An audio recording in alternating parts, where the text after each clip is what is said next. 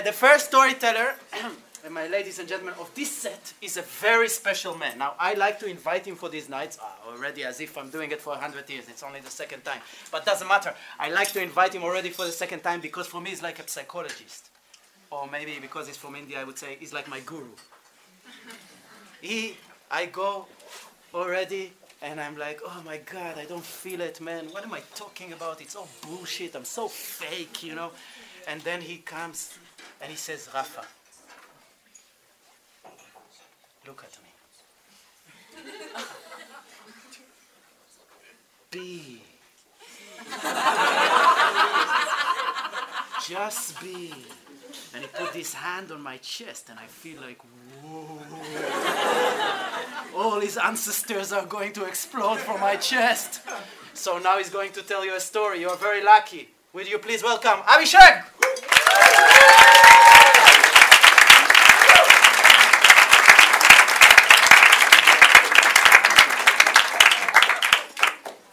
Uh, so the year is 2008, almost about 10 years back.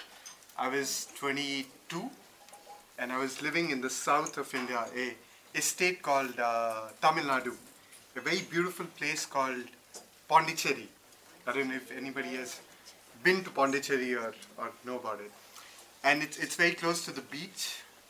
And I was, I was living there. I just quit my uh, education and I just stormed out and I was just living at the beach and just taking time for myself and and I would I, I had like a moped so I would drive around I would sort of sort of ride around the the beach area and try and find like a secluded place just to experience the beach and just to stay with myself and I landed up in a in a fisherman's beach uh, which is not very touristy, very secluded, calm, peaceful. And and I had my book and I was just reading a book and uh, and this guy walks up to me and says, "Can I, do you have cigarettes?" So I take out my pocket and I offer him one cigarette. and we start talking and I was just curious to know what is this place and how do you put on the fishing nets and so he started telling me all the stories and and we sort of hit it off, let's say.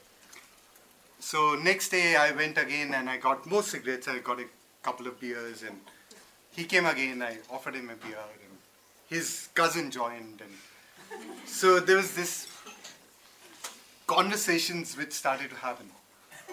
conversations which were very beautiful, very simple about daily living, about life and uh, struggles and fears and anxieties and projections and dreams and and I was very much intrigued by it, so I kept returning back to this beach over and over again and uh, and getting more and more information, getting more uh, like there was this bond which is growing uh, between like two of us.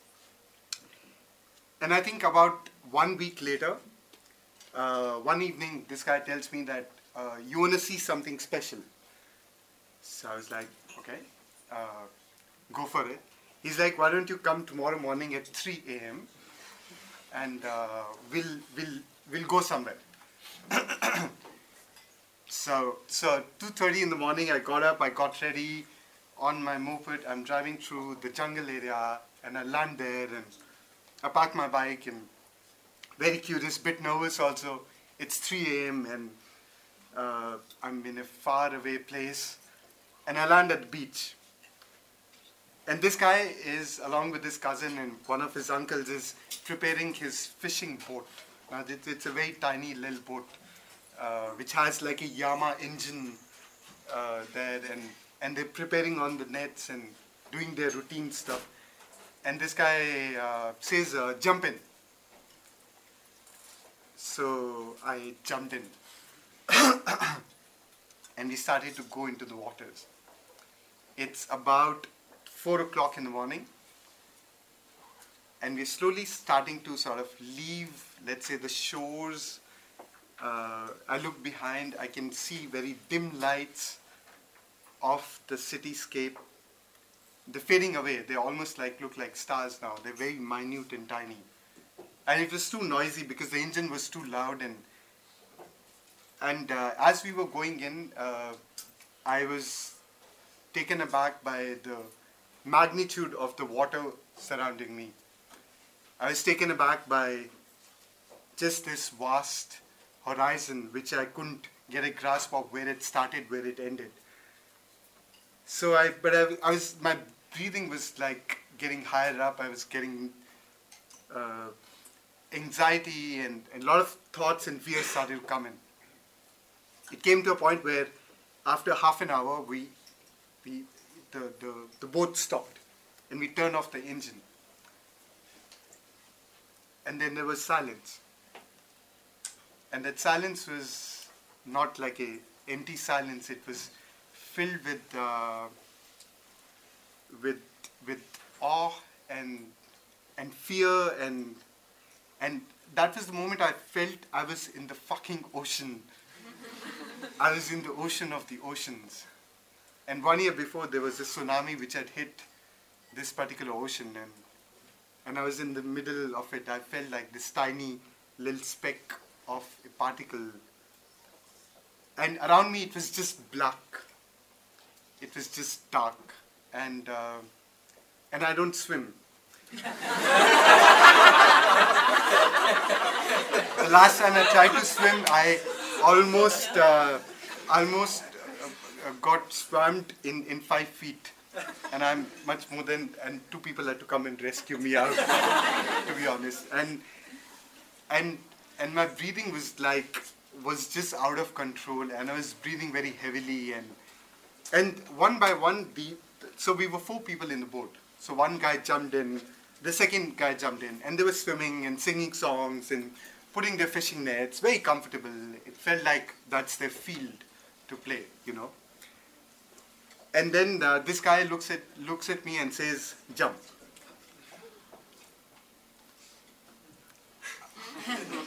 I was like, "I'm not gonna jump." And he's like, uh, "We have a rule which says either everyone stays on the boat or no one stays in the boat." I was like, how the fuck do you make these rules? It's like, uh, there have been cases where people have, uh, you know, one person has stayed in the boat and he's left the boat and sort of gone away. I was like, I'm not that guy. Trust me on this. I don't know even how to ride a boat or anything. Uh, so it's like you don't have to jump in, but you just step into the water and hold the boat.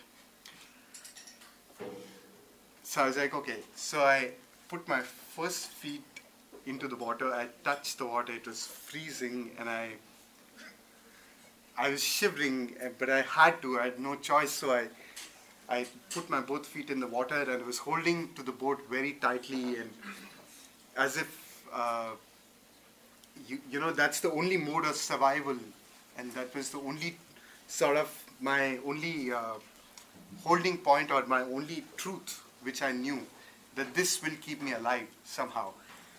And obviously, you know, you see movies, then you see sharks, and, and then you have these images in the head. uh, so, so I was in the water and just, I don't know whether I felt it or not, but I did feel a lot of um, a sense of uh, something growing underneath my feet.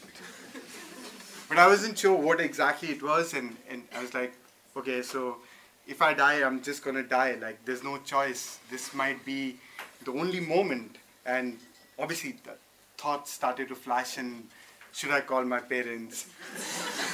I don't have my phone. They have no fucking clue where I am. Should I call my girlfriend? It's like I and luckily uh, I was so stupid that I didn't tell anyone where I'm going, and I know this these guys for only less than a week per se, and uh, and these fishermen started to sing some songs and and songs and started to make very distinct sounds, and then uh, a bit far away, around uh, 15 meters or so, I saw two figures appearing from the water and just going down. I was like, what, what's that? What's that? What's that? Um, says, uh, do you want to see it? And and this is 4:35 to quarter to five. So far away, I can still see uh, the darkness, but then from the darkness, there's a pint of or a hint of the pink or the lightest blue, as if the dawn was sort of rising. So, so I, you could see some silhouettes per se. And in that moment, I said, "Yes, I want to see." So uh, he came up to me and he started to make that very specific sound, and and then these two sort of figures came close, and then he took one of the fish, and he and he uh, threw it up in the air, and those two things appeared again, and they grabbed the fish, and they went down. And I saw, I was not sure if I saw dolphins. Uh, so I asked him, "Are these dolphins?" So he looked at me and smiled, and uh, he said, "Do you want to touch them?" So I was like, "Holy shit! I really want to touch them."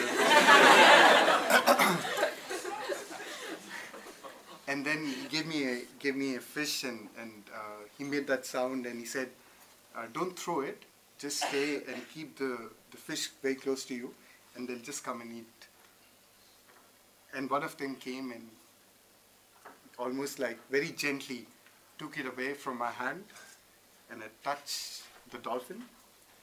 Um, and I nev- never experienced anything uh, like this, and, and this was one image which sort of stayed with me throughout for the next uh, 10 years. And I think there was this moment of realization of, of uh, of confronting this magnitude of water, which I've always been afraid of, which I still am afraid of. I still can't swim.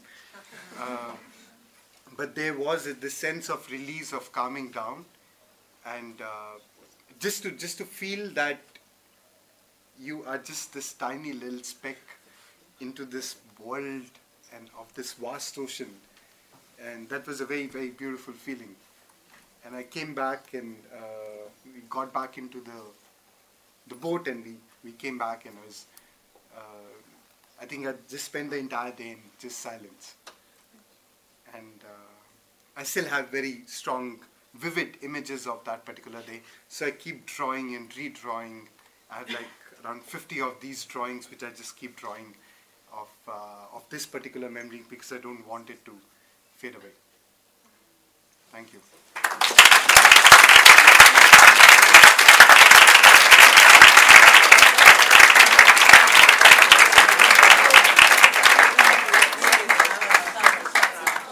I told you. Wow, what a what a vision. It's like a vision. It's like that's a beautiful thing about storytelling. It can be so many different things. By the way, I have to say, I know it's not politically correct, but you know, king being naked and all. When you were talking about that moment, where are you, Abhishek? Yeah. yeah. When you're talking about that moment, like that, you were there in the water and you felt something, something coming from down. Well, I've been to Varanasi, my friend, and I saw all the bodies being thrown into the rivers. but anyway, that's a li- what? What? Maybe possible. Maybe possible. No, no. But dolphins is much more fantastic story, my friend. Thank you so much.